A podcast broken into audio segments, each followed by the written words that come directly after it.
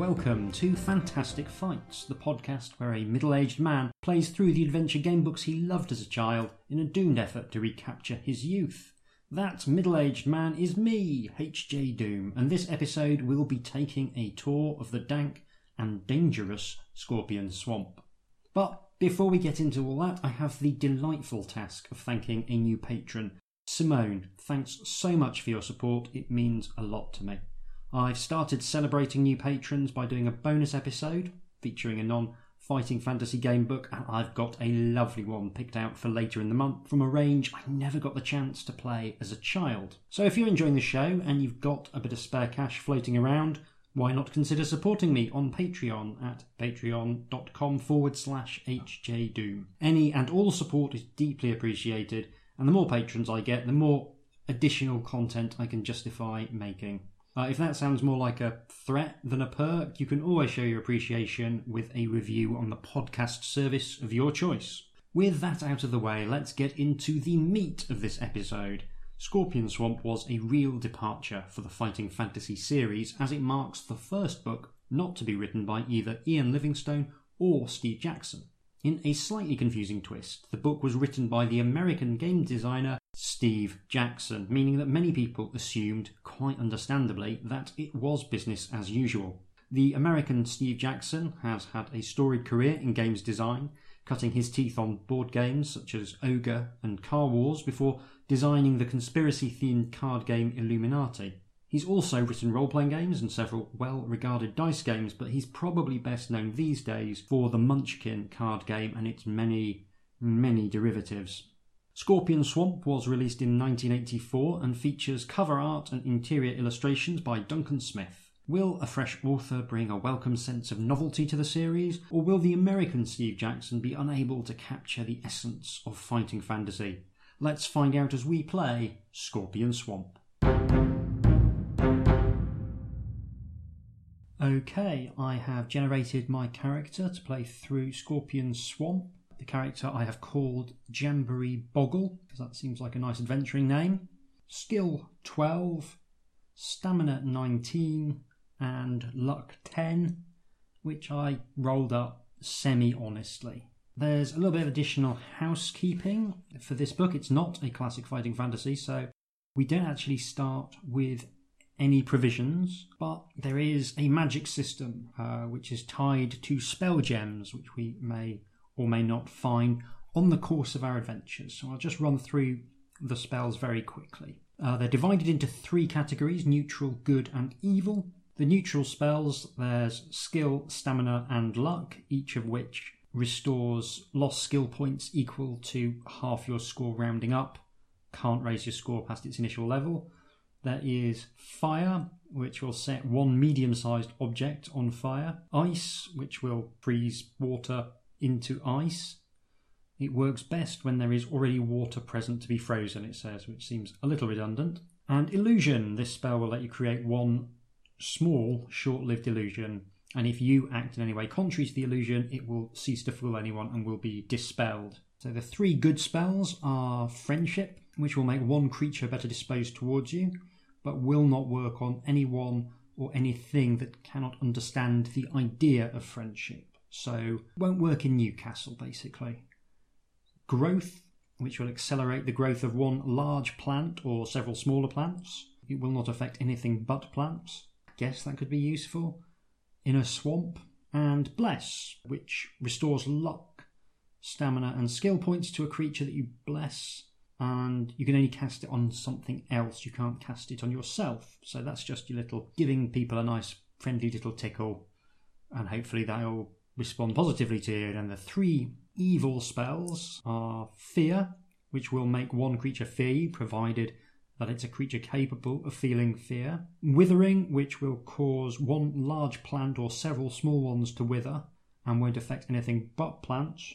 That's a spell I cast in the back garden very reliably every year. And Curse, which is described as a very powerful spell, not to be used lightly. Uh, it costs you 1d6 stamina points. Something terrible, there is no telling what, will immediately befall your enemy. possibly they will decide to start an ill considered podcast. Uh, so it tells us when we can cast spells, uh, skill, stamina, and luck, we can cast at any time except during combat.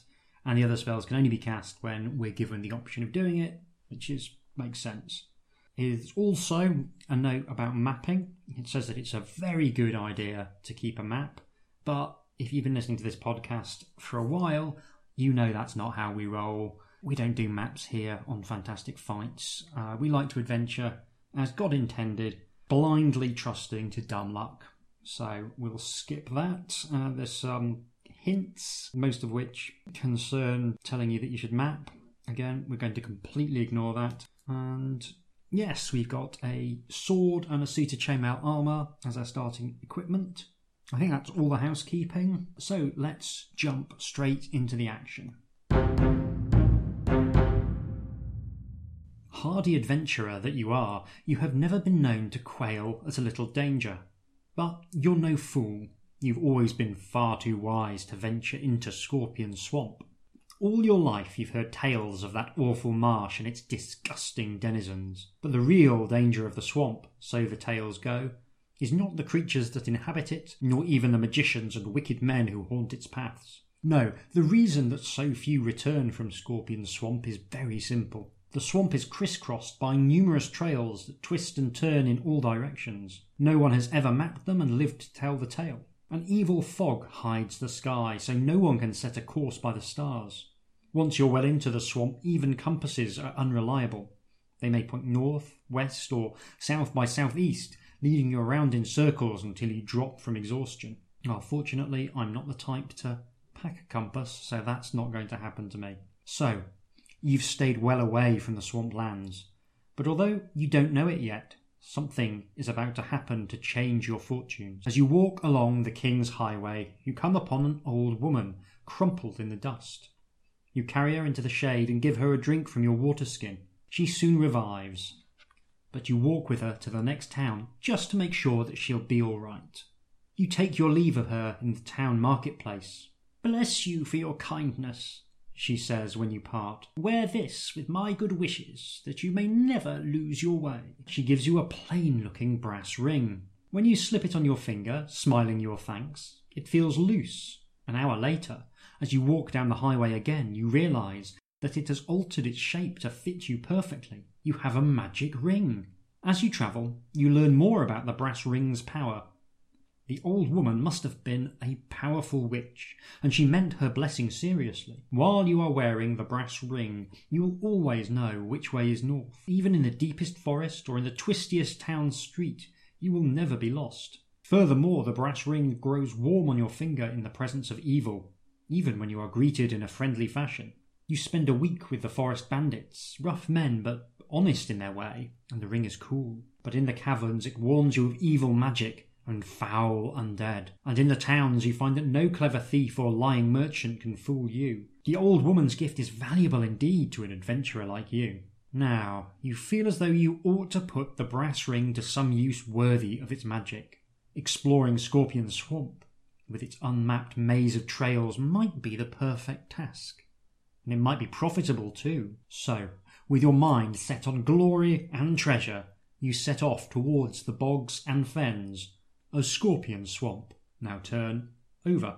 I quite like the ones that start with just going, you are an adventurer, there might be an adventure here, you decide to go there. Like, it's not the subtlest motivation in the world, but anyone who's played any kind of Dungeons and Dragons or similar can certainly empathise, I think, with the idea that you're just there to get on with the adventure. You're not worried about the, the backstory or anything. Just point me in the direction where there's treasure. I will go there and that's enough motivation. So that's pretty cool. The path that you must travel is a long one, for Scorpion Swamp lies in the far west of the kingdom. As you travel, you have many experiences that a less seasoned traveller would call adventures. But to you, fighting orcs and goblins, defying evil wizards, and slaying giant wolves are all in a day's work. As you travel further west, the mountains around you turn to hills, the hills to plains, and the plains to damp lowlands you know that Scorpion Swamp cannot be far away. When you enter the little town of Fenmarge, no one finds you remarkable. Many travellers pass through here. Your sturdy helmet and sharp sword indicate that you are a fighter not to be trifled with, but this is not uncommon. But when, sitting in a local tavern, you announce your plan to explore the swamp, the listeners are dumbfounded. They cluster around you, pushing back the battered benches to make room. The swamp, they tell you, holds the bones of many such as you. Not only is it trackless and infested with vermin, monsters, and starving bandits, but a group of wizards calling themselves the Masters have recently claimed Scorpion Swamp for their own. One of them, a big, burly man escorted by two great grey wolves, visited this very tavern last week. He didn't say much, they tell you, but he didn't seem the sort to welcome trespassers on his property. There is a a pretty good, I would say, illustration of the interior of a tavern. Some very ordinary people, all of whom are staring at you. And if you ever walked into a rural pub where you're not expected, it does have that very strong vibe of we don't like strangers round here. So, yeah, that's pretty cool. As the conversation continues, you realise that the villagers are sure you will die in the swamp. We can't let you go, they say. One even makes so bold as to put his calloused hand on your shoulder to restrain you as you start to walk to the door. Will you challenge them for their impertinence or politely explain that you are determined? This feels like a nice, simple choice to ease ourselves into the adventure gamebook experience. I think we will politely explain that you are determined. Good manners cost nothing. The villagers shake their heads as you turn towards the door, but make no further attempts to dissuade you. But before you reach the door, a villager blocks your path. He is a short, middle aged fellow. At first, you take him for a farmer, but he seems more interested in you than any farmer should be.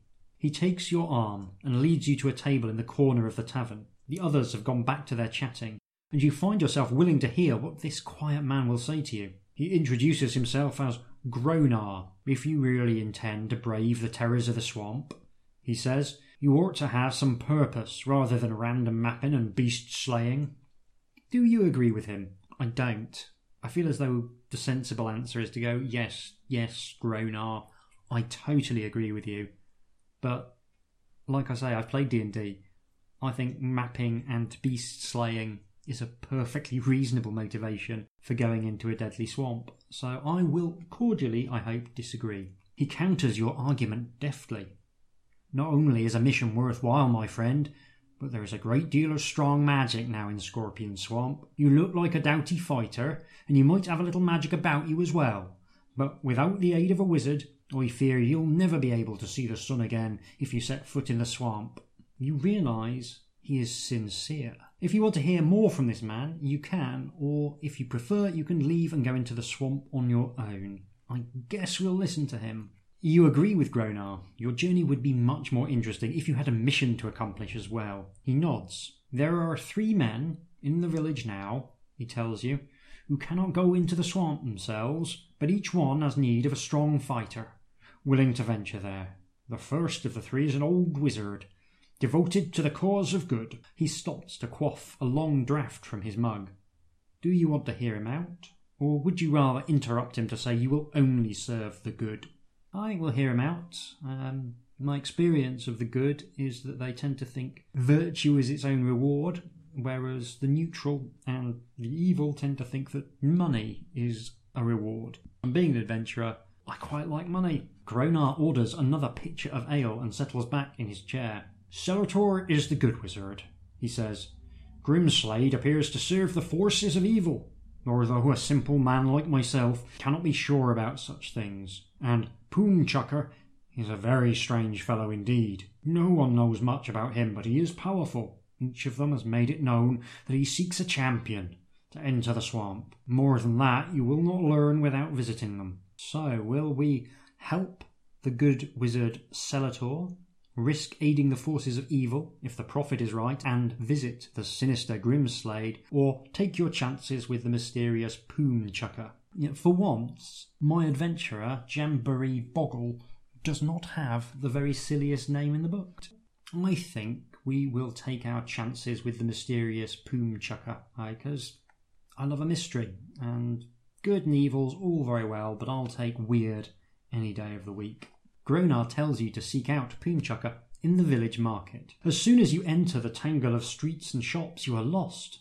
You ask for directions several times, and eventually a group of laughing young boys escort you to a large house on the edge of the market. You knock on the door, and it is answered by a goblin. Not a goblin warrior like those whom you fought, but a goblin serving girl. She escorts you to a library where Poomchucker sits. He is one of the oddest men you have ever seen. Very tall, immensely fat, with an elaborately braided beard and bright red skin. You tell him your story and ask if he is looking for someone like you. Yes, I am, he rumbles. But what makes you think that you can live in Scorpion Swamp when so many others have died there? Do you want to tell him about the old woman and the power of the brass ring? Or simply smile and say, You are a skilled fighter? I will tell him the truth. I think. He is fascinated by your story. Rising heavily to his feet, he walks to a small table on which a globe is standing. He spins the globe and it opens, revealing a pile of gold coins. Poomchucker smiles as your eyes bulge. Will you sell it to me? He asks. I will give you a hundred pieces of fine gold. Do you want to accept his offer or turn him down? I quite like the idea of the adventure just being the adventure of the man who sold his magic ring and then retired. But realistically, is going to be a very short episode if I just flog the magic item to the first person who offers a decent price. So we will turn him down. He gives a deep, rumbling laugh, and you are certain that you see the bookshelves quiver. He is not at all offended by your reticence. In fact, he is now convinced that you are the fighter he needs. I will tell you my secret, he explains. I am not a wizard at all, but merely a merchant from another land. I have brought many powerful spells and artifacts. The people believe that I am a mighty magician, and I let them think so, because, hmm, they treat me with more respect. You ask what Poomchucker wants in Scorpion Swamp. Information, he replies. If I had a map of the path through the swamp, I could send my caravans through and save weeks and weeks of time in trading. If you can bring me a map showing a clear path to the town of Willowbend on the north side of Scorpion Swamp, I will pay you half the money that I saved during the first year. You realise that this could amount to hundreds of gold pieces, but you are still wisely cautious. If you are not a wizard, what magic can you give me to help me survive the swamp? You ask. He laughs deeply. I told you that I buy many magic spells. Each of these gems here will let you cast one spell. He spills a box of glittering gems on the table. You may pick any five to take. I do not think you should need that many, but I am generous. Turn to the magic spells section in the front of the book and pick any five spells, choosing only from the neutral list because that's the only sort of spell that Poomchucker has been able to buy. List the spells on your adventure sheet. The spells are skill, stamina, luck, fire, and ice. I am going to take two stamina spells, one luck, one fire, and one ice. I'm not going to take a skill spell. I feel like with a skill of 12, should be okay. But stamina, a little bit on the low side. So, two of them. Luck spell, always a good idea. And the fire and ice, just because they sound fun. You shake hands with Poomchucker. His grip is surprisingly strong, and the goblin girl takes you downstairs. You walk through the busy market and across Fenmarge towards the swamp. Your quest is this find your way north across the swamp to the town of Willowbend and return to Poomchucker with a map. Time to start your journey. Now, my total commitment to not mapping any of these books on the playthrough may mean that we're going to struggle considerably with this task. But I reckon if we just constantly keep going north, we'll be fine. Absolutely fine. And I'll just go back to Poomchucker and say, head north. I'm sure he'll consider that a perfectly serviceable answer. You are on the southern edge of Scorpion Swamp. Thanks to the brass ring, you will always know which way is north, but you must still make a map. Very, very keen on making maps. You decide to map each path you follow and each clearing you enter so that you will know which way to go if you return to a clearing. You quickly find a path leading north into the swamp.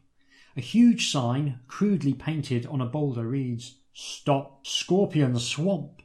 Turn back. A skull and crossbones completes the grisly picture. Bravely, you stride past the warning and enter the swamp. You can see that it would be foolish to step off the path into the muck, so you follow the trail where it leads. You are in clearing one. Actually, this is no more than a wide spot on which three trails meet. The ground is very shaky and wet, and huge insects flit over the pools of water that dot the ground. Do you want to step carefully across to another trail, or would you rather just jump over the soft part? I think we will step carefully. That seems to be the safer option. Test your luck. If you are lucky, you pick your way through to the exit you choose. If you are unlucky, you make it, but only after tripping over a protruding root and banging your leg on a stone uh, at a cost of one stamina. Okay, I roll an 8, which is under my luck of 10, so we are lucky, but we do lose one luck point. Now, my brilliant and I genuinely believe brilliant plan of always going north has hit a very small roadblock in that we can only go west, east, or south. So, west or east. I would normally turn left, but I can't remember which side we entered from. So, I guess we will go east. Let's go east. Second of three options, bound to be the right one. Ahead of you is a clearing. Unlike the last one you found, the ground seems to be solid. This is clearing 12. You see several large flat stones, a huge hollow tree, and two other paths leading out. There is an illustration, and indeed there are two flat stones and a tree. I'm not convinced this needed an illustration.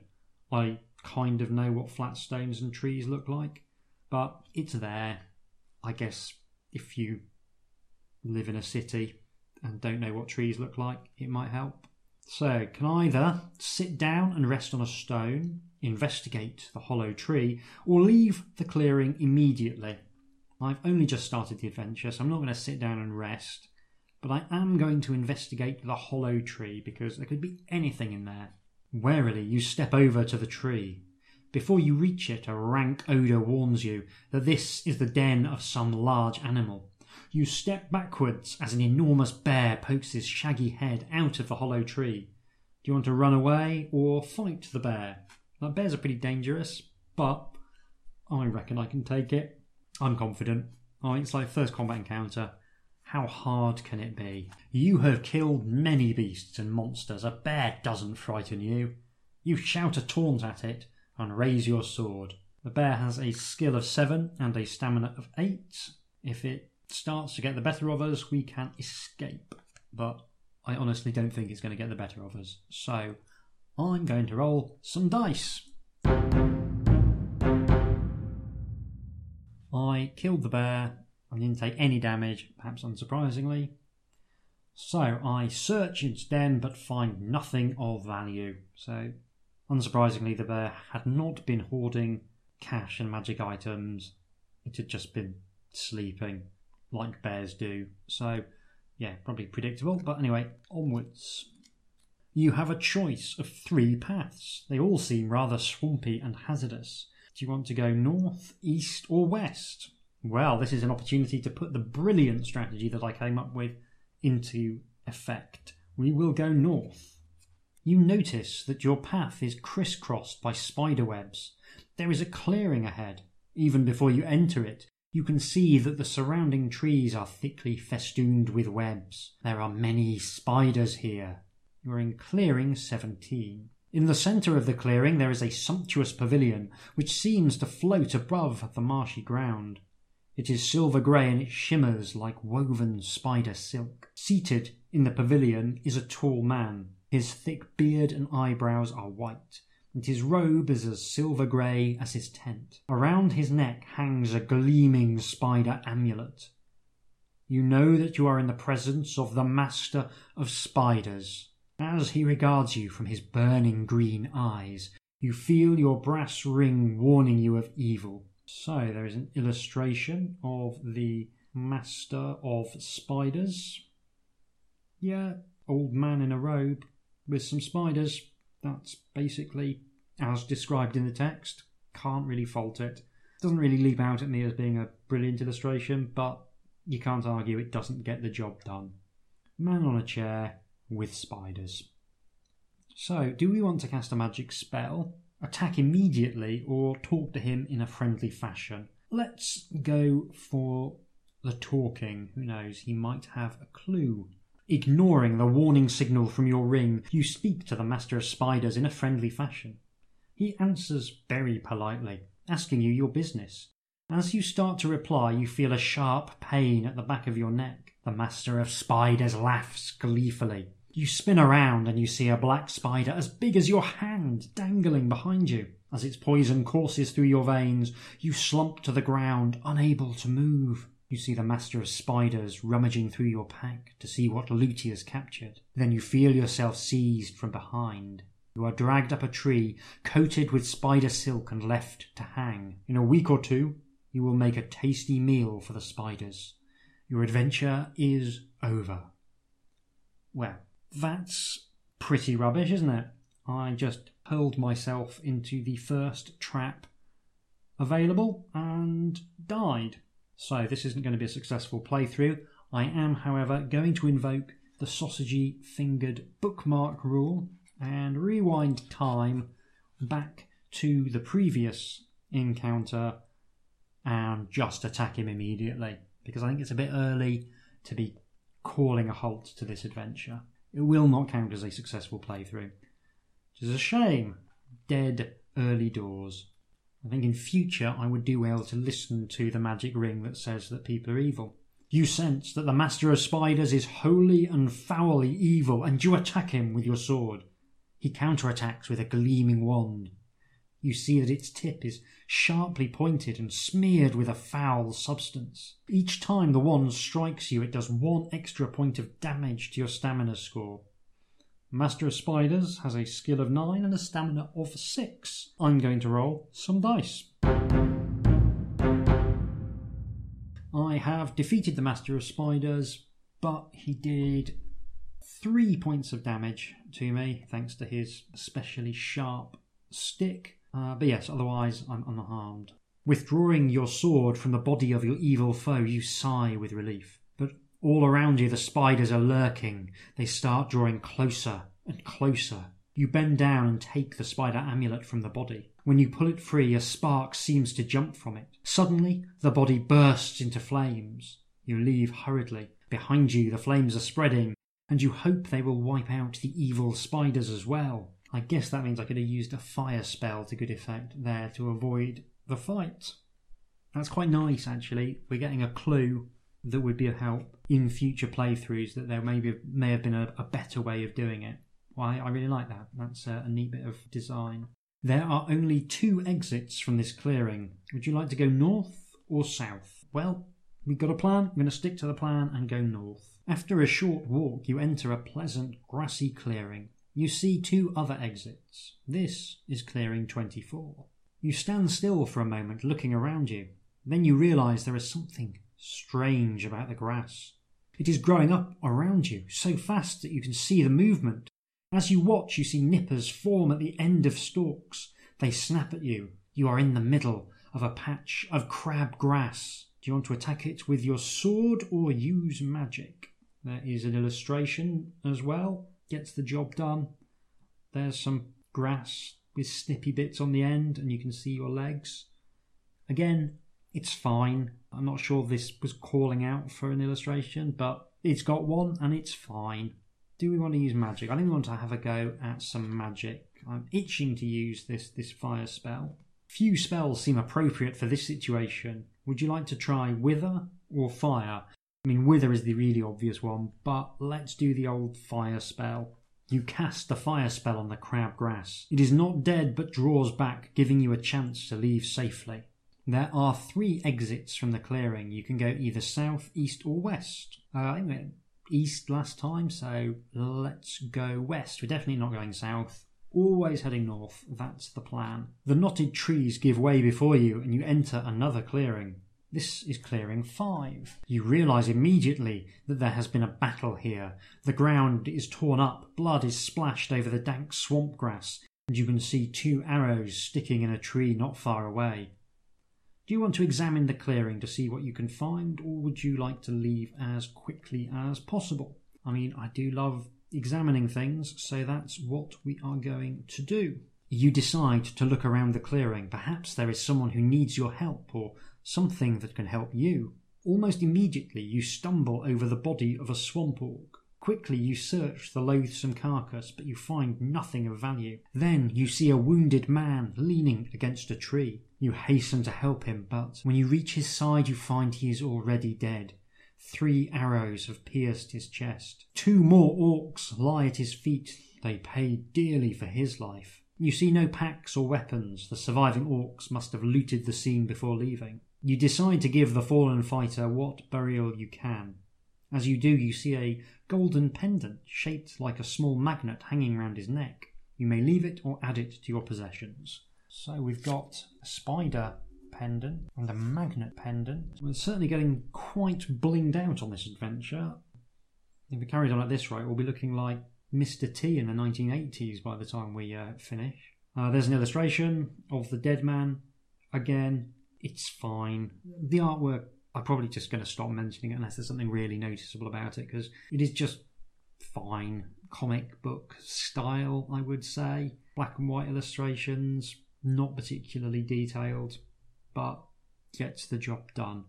So uh, let's go onwards. There are three paths leading out of the clearing. The one that leads east is somewhat narrower and darker than the others. Do you want to go north, east, or west? We will go north. You enter a rather pleasant glade surrounded by gnarled oaks. You are in clearing nine. Leaning against a tree eating lunch is a small, cheerful man in dark clothes. His food is in a picnic basket. He has no visible weapons except for the knife with which he is cutting his cheese. He notices you standing there and hails you. Good day, fighter. Will you share my meal? As he speaks, you feel the brass ring grow hot, warning you of evil. You realize the man is a thief. Will you attack him, ignore him, or accept his invitation and sit down? I feel like we're going to attack him purely on the basis that last time we ignored the brass ring getting hot, we died. So, working on the principle that the same thing might happen if we ignore it this time, we're just going to stab him. You hear the hiss of anger, and the thief is upon you. He has only the dagger, but he fights viciously. And he is pretty vicious, with a skill of 10 and a stamina of 9, which makes me wonder whether there was a better way of dealing with him. But hey ho, we've made our bed, and now we've got to stab someone in it. I didn't really think that through. I'm going to roll some dice. So the thief stabbed me with his shiv once, taking my stamina down to 14, and I then dispatched him. Definitely feel like there might have been a better way through that. And again, I'm quite liking this suggestion. There, feels like there's there's some contextual hints coming through from the book quite cleverly. The body of the thief lies at your feet. He was not as clever as he thought he was. You examine his pack. The only thing you find that looks useful is a large red cloak, which you can add to your possessions, uh, which I will. Munching a bit of cheese you took from his picnic basket, you continue on your way. There are three paths leading away from the clearing. The northern one seems to slope downwards. Do you want to go north, south, or east? We will go north. As you walk along, the ground becomes rocky and the path slopes upwards. Instead of dismal trees, you can see the sky ahead of you. You emerge on top of a high cliff, overlooking the murky, Foulbrood river. You are in clearing 20. It is at least 20 metres down to the river, and the cliff is too steep to climb down. Below, you can see huge crocodiles sunning themselves in the water. Far to the east, you can see a bridge which appears to cross the river, but no trail leads across the riverbank in that direction. Two trails leave the clearing. Do you want to walk south into the swamp, west along the river, dive into the river and swim north, or dive into the river and swim east? I think that diving into the river is a bad plan. There is an illustration. I said I wasn't going to talk about it unless it became relevant, but this is a really odd illustration. The artist has chosen to lavish most of his attention on the shape of the cliff directly in front of us and very little on the crocodiles, which might be considered the main event in terms of depicting this environment. Really baffling choice. We're not going to be diving into the river though because of the crocodiles. So I guess we go south, then try and go east, and then try and go north. Yeah, that sounds like a plan. So we go back to clearing 9, and we've been here before, so it sends us to a different paragraph, which is quite clever. And it asks us whether we killed the thief, which we did. So we're back to three paths leading away from the clearing, so exactly where we were before, and we're going to go east. You can see that ahead of you, two other paths join yours in a small clearing. You are in clearing 13. You feel a prickling sensation around your brass ring. Looking down, you see dozens of small scorpions scuttling towards you. Test your luck. There is an illustration of the scorpions, which, to be fair, is mostly pretty good, aside from the fact that the lead scorpion has a sort of manatee face. It's like the least scorpiony face you can imagine.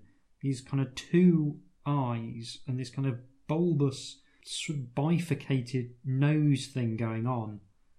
The rest of the scorpion is absolutely fine, like pretty good even, but it's just got this manatee face, which I don't know, kind of makes it worse in a way. Anyway, uh, time to test our luck. Current luck of nine. We roll a seven. Luck down to eight, but we are lucky. Your reactions are quick. You have time to decide how to deal with the scorpions. Do you want to stamp on them and strike them with your sword? Cast a fire spell or leap over them to safety? I don't have a fire spell anymore. Stamping on them and striking them with my sword seems like a recipe for getting stung. I'm going to try and leap over them to safety, but hopefully that'll be a skill test because I've got skill 12. Oh, Roll two dice. If the total is less than or equal to your stamina, you jump over them. If the total is greater than your stamina, you do not leap quite far enough and you are stung and lose three points of stamina. So it's not actually that bad, even if you do. Well, with stamina 14, two dice, I'm not even going to roll because I know I'll make it. So, yeah, that's fine. That seems seems fair. I quite like the idea that the more tired you are, the more low stamina you've got, the harder it'll be. That makes sense to me. Good bit of design. Some ways makes more sense than testing your luck or your skill. Hurriedly, you choose an exit. Do you want to go north, east, or west? Well, we want to go north. Ahead of you, there is an opening in the trees. You investigate. You are in clearing 35. What a lot of clearings there are in this swamp. You can see the wide, Foulbrood river running east and west. A great stone bridge crosses the river. It looks totally deserted. Do you want to go onto the bridge? Yes, I do. I don't distrust the bridge. I mean, I probably should distrust the bridge, but I'm very fixated on going north. The bridge is old, but in good repair. Do you want to go north or south? North, north, north. Always north. You are in a clearing where one huge tree rises from the hard, bare ground. In the tree is a gigantic nest made of sticks. You are in clearing 16. You stop to look at the great nest. Then you hear a rushing of wings behind you. A huge eagle is hovering over the clearing, watching you. Do you have any parrot feathers? I do not. A silver bird amulet? I do not. Neither of these. There is another illustration, and again, the illustrator has gone, I'll do the tree and the nest. Who could possibly have any interest in seeing an eagle? I won't do that. I really cannot express how phoned in a lot of this artwork is. The eagle lands on a branch of the tree and watches you. Its gaze is fierce, and its great hooked beak opens and closes threateningly. Do you want to attack it or back away cautiously? I feel like an eagle would have to be pretty desperate to go for someone with a sword in chainmail with a helmet on. I, I, I think I'm going to back away cautiously. I am a generally a lover of wildlife, apart from that bear I murdered earlier. So yeah, we'll back away cautiously. The eagle gives a great cry and circles the clearing once, then flies to its nest. You are happy to leave it in peace. I am indeed. You have no reason to linger. You have a choice of three paths. I can go south, east, or west. We will go west. You haven't done west for ages. Feels like a good option. The trail takes you to a small open spot where years ago a great tree fell and dragged down several others. This is clearing 32. As you approach, you hear the sound of fighting. You step round a tree to see a giant scorpion fighting a dwarf who is wearing leather armour. The dwarf is in trouble. And there's an illustration, and the illustrator can't dodge showing either the dwarf or the scorpion, so has commendably shown both. It's fine, yeah. The scorpion still has a kind of weird bum nose, but otherwise, yeah, this is fine.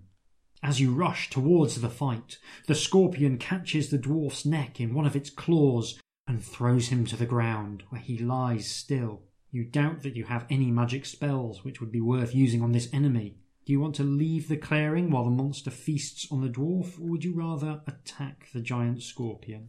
I do kind of want to help the dwarf. I mean, he might be dead. Those claws look pretty lethal on the illustration, but he might still be alive. So let's let's help him out. The giant scorpion lifts its claws menacingly. It's not badly wounded. Evidently, the dwarf was not a very skilled fighter. The scorpion has a skill of 9 and a stamina of 10. Oh, lorks a mercy. That's a lot of stamina. So I'm going to roll some dice. I have defeated the scorpion, which did 2 points of damage to me, taking my stamina down to 12. The monster is dead. You look at the dwarf. He does not seem to be breathing. Do you want to leave the clearing immediately, use a bless spell on the dwarf, or search the body of the dwarf? I would use a bless spell if I had such a thing. He'll just have to get by on my good intentions as I rummage through his pockets. You look through the belongings of the unfortunate dwarf to see if there is anything you can use. His armour is, of course, too small for you, but in his pouch you find a small vial of potion. Do you drink it or leave it? Oh, this is. Oh, it's exactly the kind of decision I hate. I mean, I'm going to drink it. All of this talking about discretion, better part of valor, or the rest of it, it all leads to one single inescapable conclusion that I am going to drink the potion. You drink the potion. Immediately, you begin to feel very strange. It was a potion designed to make you handsome, but it was designed for dwarves. For the next hour, you will be somewhat shorter and stockier than usual, and your nose will be very big. After that, the effects will wear off. Reduce your skill by one for your next combat only. Well, that's quite fun, isn't it? Um, yeah, I mean that, that's a sort of silly little thing. It's not an insta kill, and it's not a buff. It just something that again you'd think, oh, I'll avoid that on my next playthrough. I like it. I like it a lot. You leave the clearing. Do you want to go north or east? North, north, north. You find yourself at a crossing of paths. Which way will you go? I will go north. The path is narrow here and winds about to avoid some huge boulders. It is foggy and you cannot see far. Suddenly, the fog lifts and you can see that guess what? You've entered another clearing. Clearing 19 in this case. This swamp is 90% clearings. I'm not sure it's actually a swamp at all. From the top of a boulder, a man hails you. He is tall, bronze, and dressed all in green, and you know he must be a ranger. Ho, fighter! He challenges you. Do you serve good or evil? Who is your patron? Grimslade, Poomchucker, or Selator? So we serve neither good nor evil, but that bit in between where you're just trying to get by in the world. I serve the merchant Poomchucker, you reply. Don't know if he's very good or very evil. I'm trying to make a map of the path through the swamp. Have you already been to Willow Bend? I have not. The ranger laughs. He appreciates your honesty. Well, then you need to find Willow Bend, he says. Go south, then west at the crossing of path. From there, just stay on the path and you will come to the town. But don't stray off the path. You thank him and go on. So south, west. So we can go either east or south. So we go south and then we go west. The path widens into yet another clearing. You are in clearing 15. You see that there is one other path leading out. Then, off to the side, you see a dim glow. It is a ball of dancing light or will o' the wisp. It hovers at the western edge of the clearing and then moves back a few meters. You can see now what may be another path, somewhat murky and overgrown where the will o' the wisp is dancing. It seems to want to show you something. Will you follow it or go on? Well, A, the ranger warned us, and B, I reckon if we follow it, we're going to come across an evil television on legs. A reference that will make sense to only the older people in the audience. So I apologise if that went over your head, but um, yeah, we are going to ignore it. Or are we? You said west and follow the path. No, maybe we want to follow it west. Maybe it's actually going to lead us to the town. Yeah, I, I take it all back. We're going to have to follow it. Or do we? No, we must. We must go south then. Okay. So, yeah, yeah, yeah. I've, I've checked my notes, my copious notes, and we've got to stay on the path. So we're going to go south. That's what the, the ranger said. You are in a particularly marshy area. The ground squishes under your feet. The path bends slightly and then runs alongside a large pool. You can see that there is one other exit from this clearing. You're in clearing 28. The surface of the pool ripples nastily, and green slime coats the water. You would never drink out of this pool, you are sure. Suddenly, the scum on top of the pool seems to pull together. To your amazement, it heaves itself out of the water and onto the path, blocking your way. It is a viscous lump of slime two meters wide, which gives off a fetid odour as it oozes slowly towards you. So we can either run away, try and jump over it, attack it with our sword, or use a magic spell. I wonder if an ice spell might work. Let's let's go for using a magic spell. Which spell will you try against the slime? Fire, wither, ice, or none of the above? So we're going to try our ice spell. You cast the ice spell on the slime. Instantly, you know you made the right choice. Yes, I love being told I'm clever. The slime is a creature of water, and the spell freezes it solid. It is dead. Excellent. The slime is dead. Its remains melt and putrefy while you are watching. The smell is unbearable. You leave the clearing as quickly as possible. Do you want to go north or west? I can't even remember which way we came into the clearing now. Uh, north, I guess. Okay, north takes us into the Will o' the Wisp clearing. So we want to go south from there. So we're going to go west from there. Okay, so I've, I've just done a little bit of a dance round in a circle, like an idiot who hasn't made any kind of map. I mean, I'm impressed that it's taken this amount of time for me to actually go round in a circle. This was real life where my sense of direction is unfeasibly bad. I'd have been going round and round in circles for hours. But anyway, we seem to have made it to another clearing, inevitably. The trail winds about, but you keep to it faithfully. Skirting a great shelf fungus and the tiny creatures dining on it, you approach another clearing. This is clearing 10. You can hear the sound of voices ahead of you. Cautiously, you peer round a tree. You see a group of five men. You guess they are brigands from their dress and rough speech. Does that mean they're wearing some kind of uniform that all brigands wear. The brass ring is not warm, so you know these men are not really evil. On the other hand, there's no need to be foolish. Do you want to turn around and go back the way you came? Charge out at them, shouting and waving your sword, or cast a spell from your hiding place? Or step out confidently and greet them?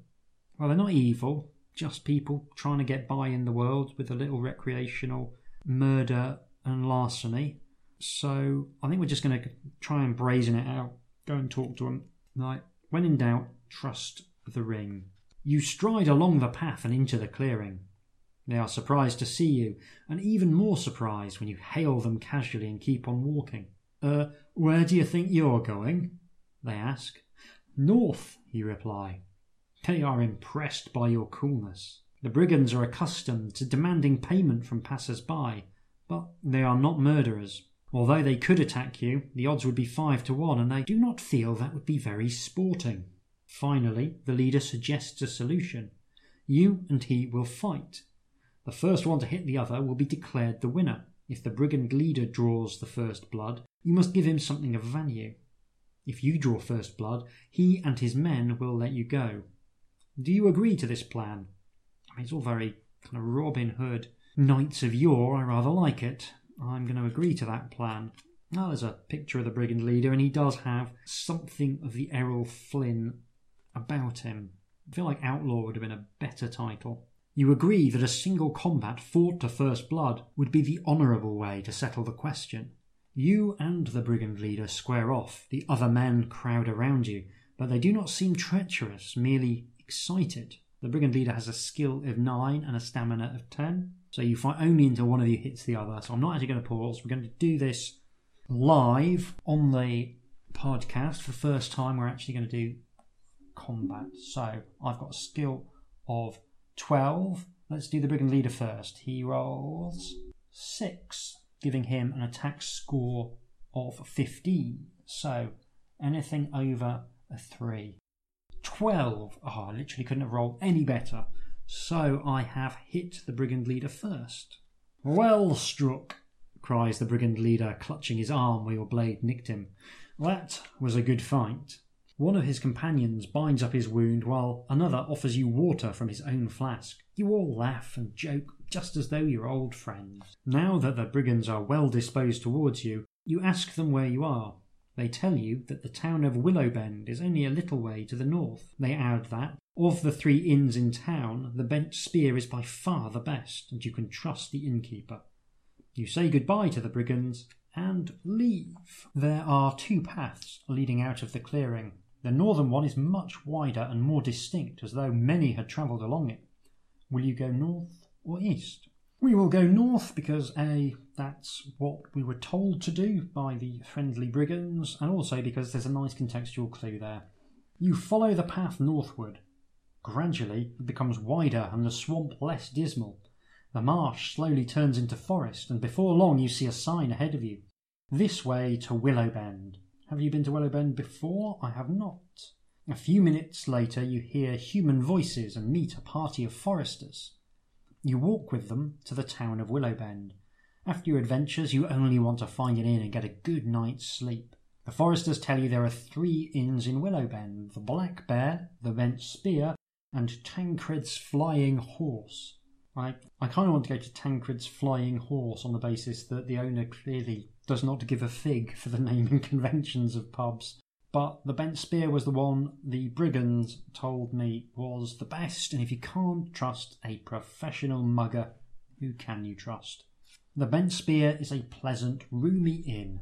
You pay the innkeeper a gold piece and go to your room. Soon as your head hits the pillow, you fall asleep. You wake up the next morning feeling refreshed, regain two stamina points. When you are about to leave, the innkeeper hails you. He knows that you came through Scorpion Swamp and that you intend to return the same way. You must be a mighty fighter to have come through the swamp, he says. Perhaps this is none of my business, but there is a wizard in the next street who might be able to help. Might be able to sell you some spells to help you get back. Thanking the innkeeper for his kind suggestion, you ask for directions to the wizard and leave. Do you want to visit the wizard? or strike off south across the swamp again. I want to visit the wizard. The street leading to the edge of town is full of little shops, and one catches your eye instantly. Halikar, dealer in potions and spells. You go in, Halikar proves to be a pleasant young man. He is a neutral wizard and can only sell neutral spells.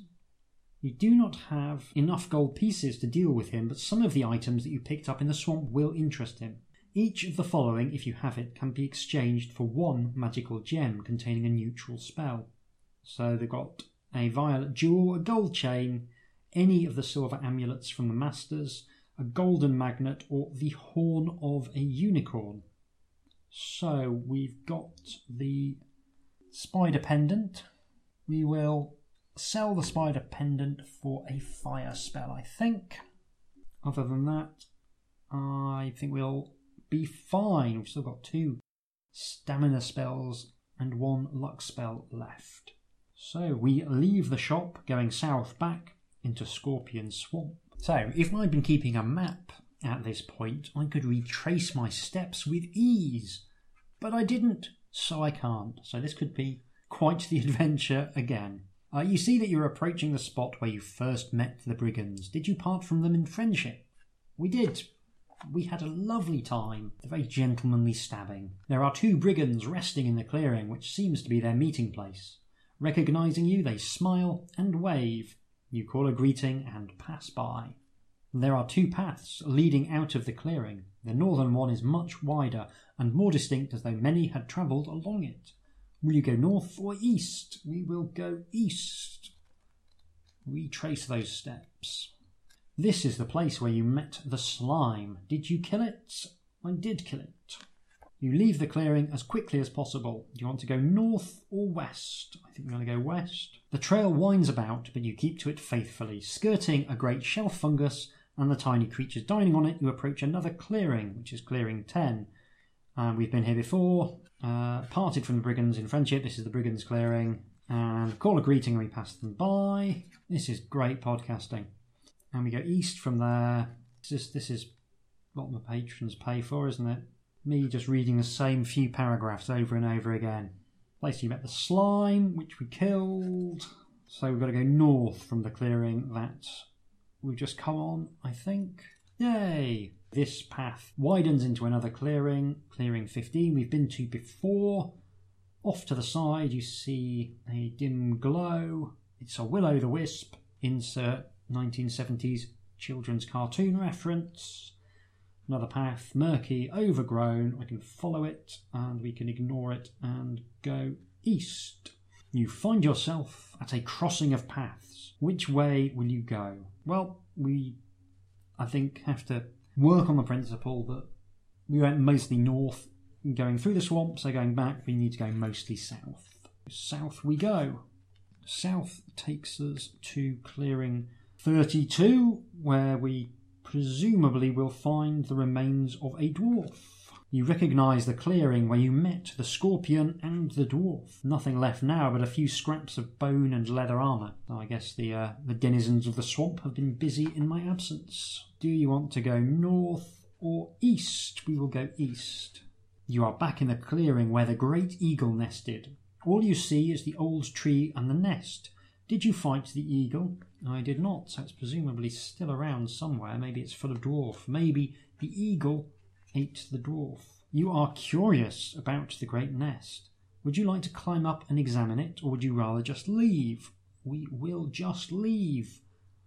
I think there is nothing to be gained by doing anything other than just trying to retrace our steps. So, uh, three paths out, south, east, west, we will go south. Ahead of you, there is an opening in the trees. You're in clearing 35. You can see the wide Foulbrood River running east and west. A great stone bridge crosses the river. It looks totally deserted. And we will go across the bridge. The bridge is old, but in good repair. You want to go north or south? We go south. You can see ahead of you two other paths join yours in a small clearing.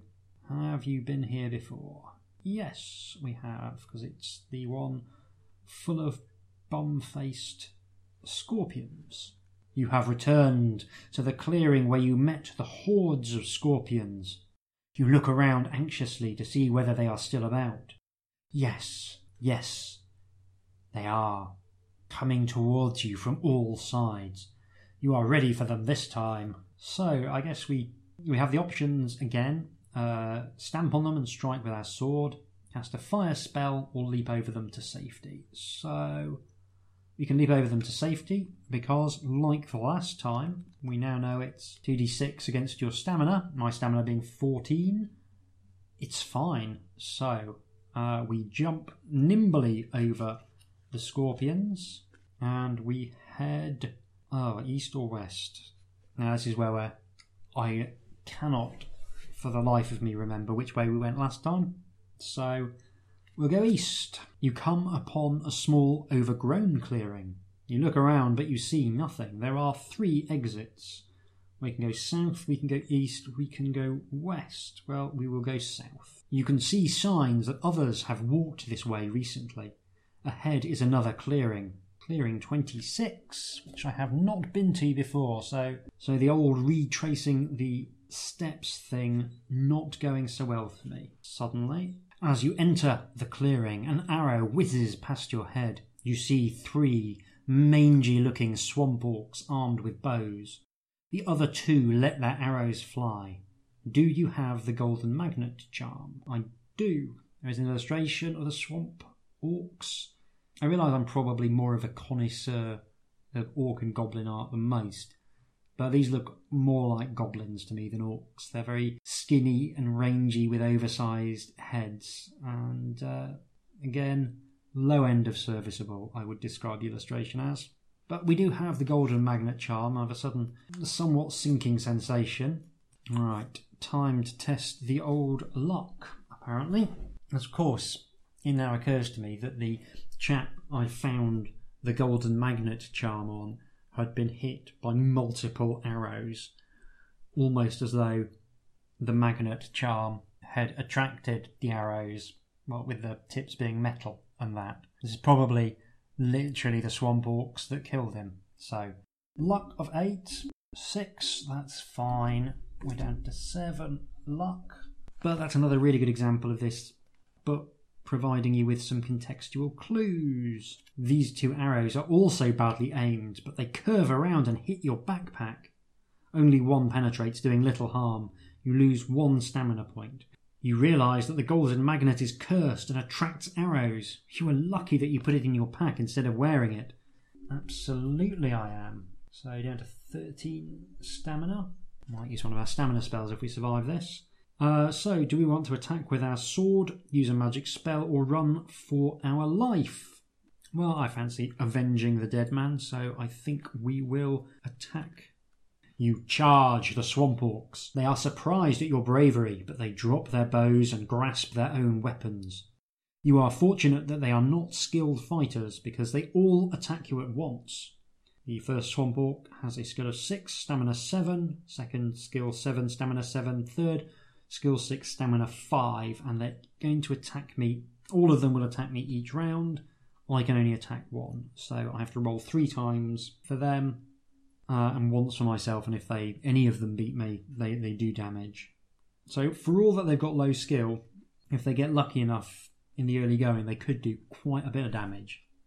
But regardless, I'm going to roll some dice. So, uh, in the early going, one of the swamp orcs did manage to get a wound in, demonstrating that even with a system as simple as the fighting fantasy battle system, actually horde attacks can be quite effective. But once I dealt with the first orc, they didn't get another blow in, so I'm down to 11 stamina, and I am going to use one of my stamina spells to get myself back up to 90. Seems like a good idea at this juncture. So I have avenged the man with the extravagant moustache and the cursed amulet. Probably get rid of the cursed amulet. You search the bodies of the dead swamp orcs. Their weapons are of poor quality, and their provisions are too disgusting to touch. However, one of them has a few gold pieces, which you add to your store, and another has a crude map. Comparing it with your own, you soon find your present location, but you learn little that is new. However, directly to the south, there is a picture of a frog with a crown over its head. King of the Frogs. Sounds intriguing. Choice of three exits from this clearing north, south, and west. Well, we're going to go south anyway, and I hope that means we're going to find King of the Frogs. As you follow the path southward, you hear the croaking of thousands of frogs tiny ones, huge ones, and all sizes in between. The path leads into a clearing dotted with little pools. Clearing 8. At first, all you see is a number of huge mushrooms. Then you realise that there is a man sitting on one of them. He is very short but stout, with snapping black eyes and a wide mouth. Around his neck there hangs a silver amulet in the shape of a frog, and sitting on the ground on either side of him are two huge green bullfrogs. I am the master of frogs, he greets you. What brings you to my home? Now, I've been pretty scathing about the quality of the illustrations in this book so far, but the illustration of the master of frogs is nightmarishly good. He sat on top of a mushroom with these two frogs beneath him, and he just looks so much like a frog, like a person, but just uncomfortably like a frog. One of his parents was probably a frog, is the vibe I'm getting from this, which opens a, a whole nightmarish can of worms about that particular relationship. Um, I'm not getting any sensation from my magic ring, so I'm going to greet him in return. I am a fighter on a quest, you reply. Your ring is not warning you of evil, so you feel safe speaking to the Master of Frogs. Are you in the service of Selator, Grimslade, or Poomchucker? It is Poomchucker, of course. You tell him that you are only trying to get to Willowbend and back. A look of surprise appears on his froggy face. Willowbend lies far to the north and west, he says. You seem like a nice sort, though, so I will tell you something. Do not follow the will o' the wisp, or your life will be forfeit. Now, good day. I have work to do. I don't want to know what kind of work the Master of Frogs might have to do, but I'm guessing it involves the creation of further nightmarish human frog hybrids. Abruptly, he vanishes. His frogs croak loudly and hop away. You look around the clearing but find nothing at all. The only path leads back to the north. You turn around and head back to the place where you met the swamp orcs. You are in the clearing where you met the swamp orcs. And I slew them, so I get to go away from this place. So we're going to go west. Ah, back on familiar ground. After a short walk, you enter a pleasant grassy clearing. This is the one with the crabgrass, for those of you trying to keep track at home. I have been here before. You recognise the spot where you were attacked by the crabgrass. Did you kill it? I did not.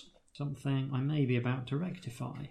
You hurry across the clearing, hoping to forestall another attack by the crabgrass. But it grows up in front of you even faster this time, blocking your way. The green nippers reach out hungrily for you. Here's a sentence I never thought I'd be saying. Do you want to chop at it with your sword or use magic? Well, let's chop at it with the sword. Oh, good lord. You hack at the crabgrass with your sword. The nippers are easy to cut down, but more keep growing up around you. Fight the hungry lawn as though it was a single opponent. Another sentence I didn't think I'd be saying today is fight the hungry lawn. The crabgrass has a skill of 6 and a stamina, a whopping stamina of 16. So this could be a while. I'm going to roll some dice. Good news, I have defeated the Hungry Lawn. Um, the sheer number of attack rounds meant that eventually it did get one nip in with its silly sounding nippers, so I'm down to 17 stamina. So I have cut down the crabgrass. You have destroyed the crabgrass. You have no doubt that it's dead, and I stabbed it enough times. You search the clearing. On a tree, you find some scorched lettering. Beware of orcs, which is, I think, good life advice generally. You turn to leave. Three exits from the clearing. Do you want to go south, east, or west? We will go south. You notice that your path is crisscrossed by spider webs. There is a clearing ahead. Even before you enter it, you can see that the surrounding trees are thickly festooned with webs, and there are many spiders. Clearing 17, and we have been here before, and we have set fire to the place before. As you approach the spot where you defeated the evil master of spiders, you begin to feel very hot. Entering the clearing, you can see that it is full of roaring flames. You cannot pass. Lose one stamina point from the effects of the choking smoke. Nice little bit of local colour, although, can you imagine if you were on your last hit point, your last stamina point, dying from smoke inhalation on the home stretch? So leave the clearing by the same path through which you entered. It's not passable. There are only two exits from this clearing. Do you want to go north or south? We will go south. Ahead of you is a clearing. And like the last one you found, the ground seems to be solid. I mean, the ground last time was solid, it was just also on fire. Clearing 12. We have been here before. You are in the clearing with the great hollow log. Did you see a creature here earlier? We did and we killed the bear. You see nothing in the clearing this time except for a few gnawed bones.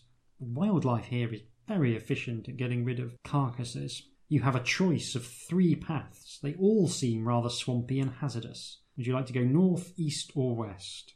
Where do we come from? I can't remember, so we'll go west. Oh, look at that. We are in clearing one, no more than a wide spot where three trails meet. The ground is very shaky and wet, and huge insects flit over pools of water that dot the ground. Do you want to step carefully across to another trail or just jump over the soft part? Well, I'm going to jump over the soft part, I think. Two dice. If the result is less than your stamina, you made the jump, and my stamina of 16 is more than up to the challenge. It seems to become lighter as you walk along. Through the trees above you, you suddenly catch a glimpse of blue sky. A few minutes later, you see an opening in the trees. And when you step through, you realize that you have left the swamp. If you are not ready to leave Scorpion Swamp, you may retrace your steps and walk back the way you came until you reach the first clearing. If you are ready to return and report the outcome of your quest, you can do that. You feel that you have done all you can. Now you must return to your patron and report your success or your failure. Did you undertake your quest for Selator, Grimslade, or Poomchucker? Good old Poomchucker. You make your way across the fields and along the winding roads towards the village marketplace. There stands the house of Poomchucker just as you left it. You knock on the door and the goblin girl admits you. She takes you to Poomchucker's library. There he sits swathed in a silken robe. Well, how did it go? he booms. Did you bring me a map of the path to Willow Bend? You smile broadly and pull a tattered piece of parchment out of your pocket. It is the map that you faithfully kept on your journey. Clearly marked on it are the paths on which you travelled and clearings where you fought. Each hazard is indicated. As you explain it to Poomchucker, he is more and more delighted. Finally, he claps you on the back, and although you are strong, you stagger. Wonderful, he says. Perfect. He reaches into a drawer and pulls out a huge emerald. Call it a bonus, he laughs. My first caravan will leave tomorrow. You will be my guest here for as long as you like, and half my savings for a year are yours, just as I promised. You smile and thank him, you are pleased to find out that the mysterious Poomchucker is an honourable man. Maybe some day you will know him better, but for now, your quest is a success and your adventure is at an end. So there we go. Uh, not a proper victory on the basis that I died incredibly early on, but yeah, I think once we got past that small hiccup of a sudden fatality, we did all right. I think we did all right. I've got plenty of thoughts about this particular book, and I'll come back with them in just a moment. Wow, that was certainly interesting. This is a book I never played as a child, so I was really looking forward to getting my teeth into something brand new. It's also my husband's favourite book from the series, but it's fair to say that a lot of fighting fantasy fans at the time did not like this book at all. It's never been reprinted to my knowledge, and I think that's the earliest book in the series to be swept under the table. Is that fair? I don't think so, and I think with the benefit of hindsight, there's a lot to like in Scorpion Swamp. I think the negative reaction probably comes from just how different from the other books Scorpion Swamp feels. We've seen experimentation before, but this is on another level. Scorpion Swamp is defiantly non-linear and presents the player with a setting to explore more than a story to follow. Like all game design decisions, that's both a strength and a weakness. So let's start with a positive. I love the ambition of this book. It is constantly pushing the envelope of what you can do with 400 numbered paragraphs.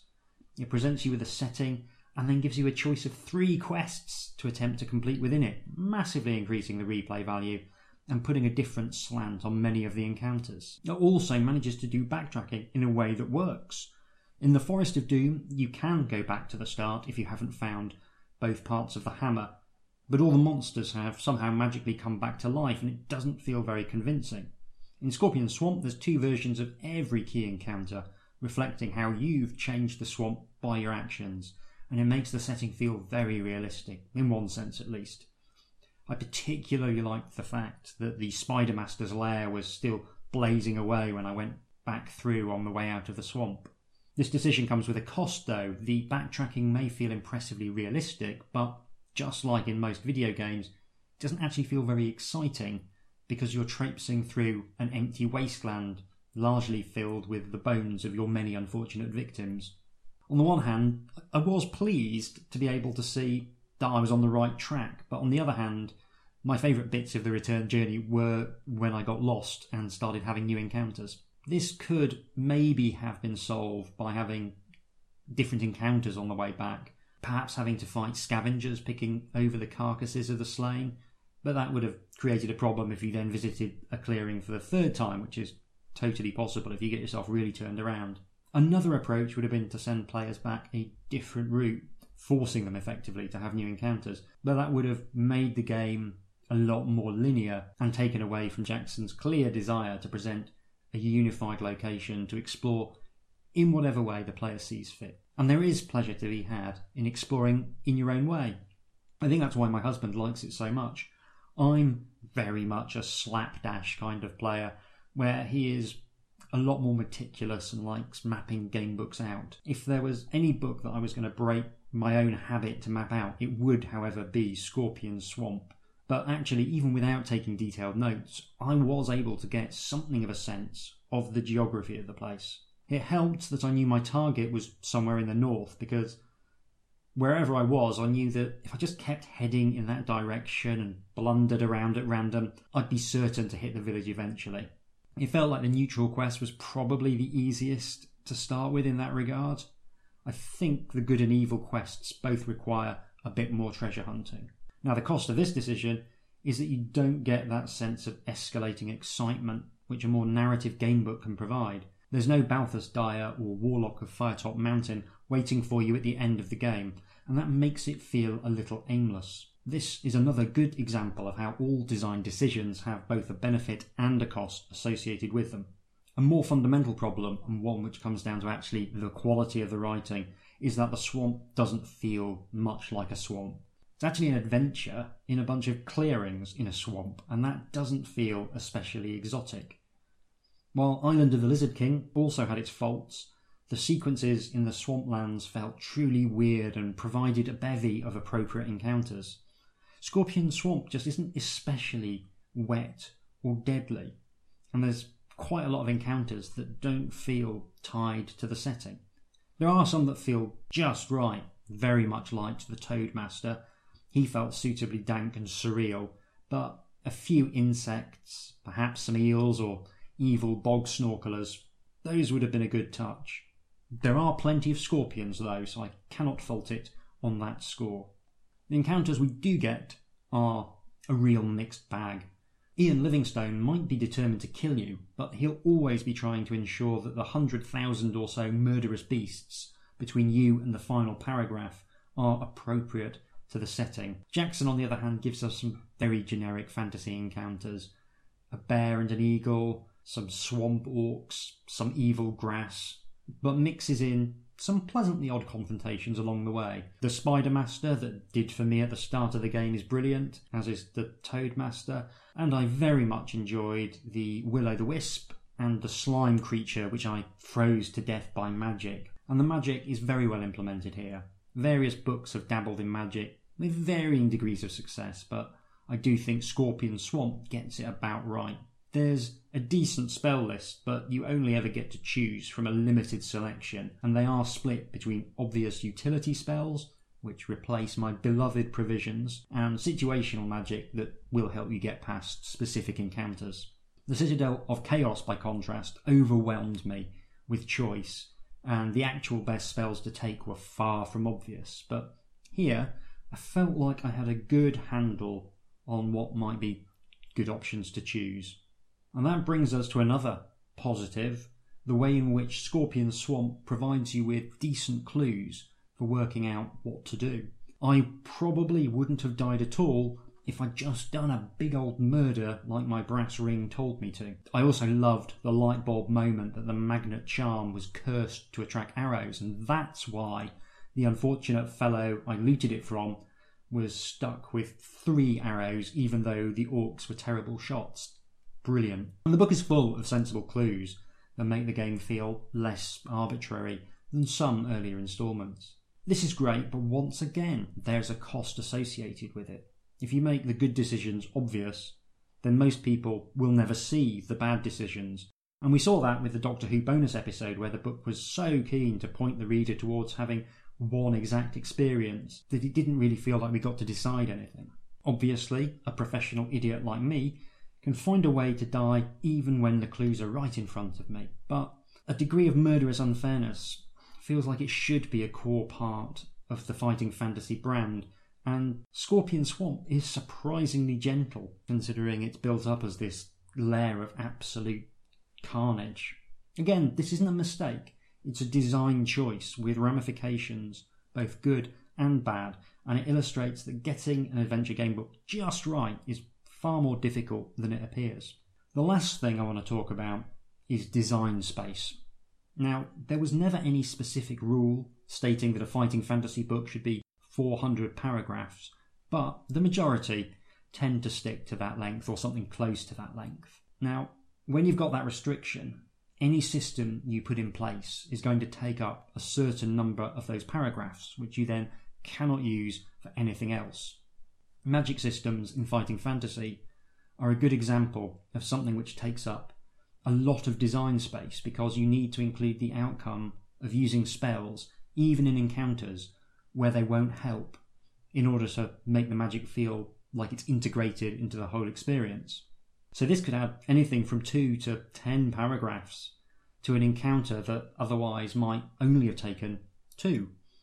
And those are paragraphs you can't use for anything else. This is why magic items tend to work better, because you can design them so that they only work for one or two encounters. Citadel Chaos is a great example of how this magic system can narrow the design because it's got a really wide range of spells and a commitment to having multiple ways to deal with every encounter.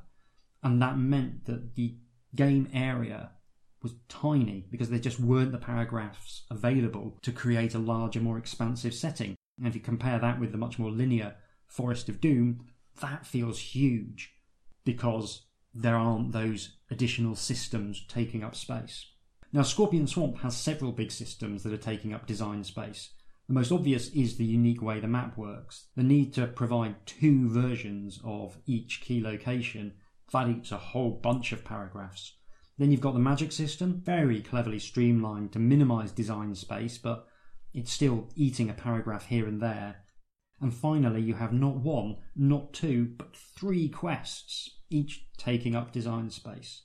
When you look at all the systems Jackson has layered onto this book, it is a miracle that it hangs together as well as it does. I think if you view this book as an exercise in game design, then it is one of the most impressive accomplishments that we've come across in the fighting fantasy library so far. Now, is it one of the best books? Probably not. There's just not enough space left to tell a compelling story on top of everything else. I've had a very nice time with it though, and I will definitely be playing through the good and evil quests to find out how they fit into the game world Steve Jackson has conjured up, and I might even try and map the whole thing. And I cannot emphasize how rare that is for me. Well, that's all for this episode. Join me again soon for a bonus episode, which I'm very excited about. And then next month, we'll be back to our regular content with Caverns of the Snow Witch. Stay safe, be kind, and I'll see you again soon.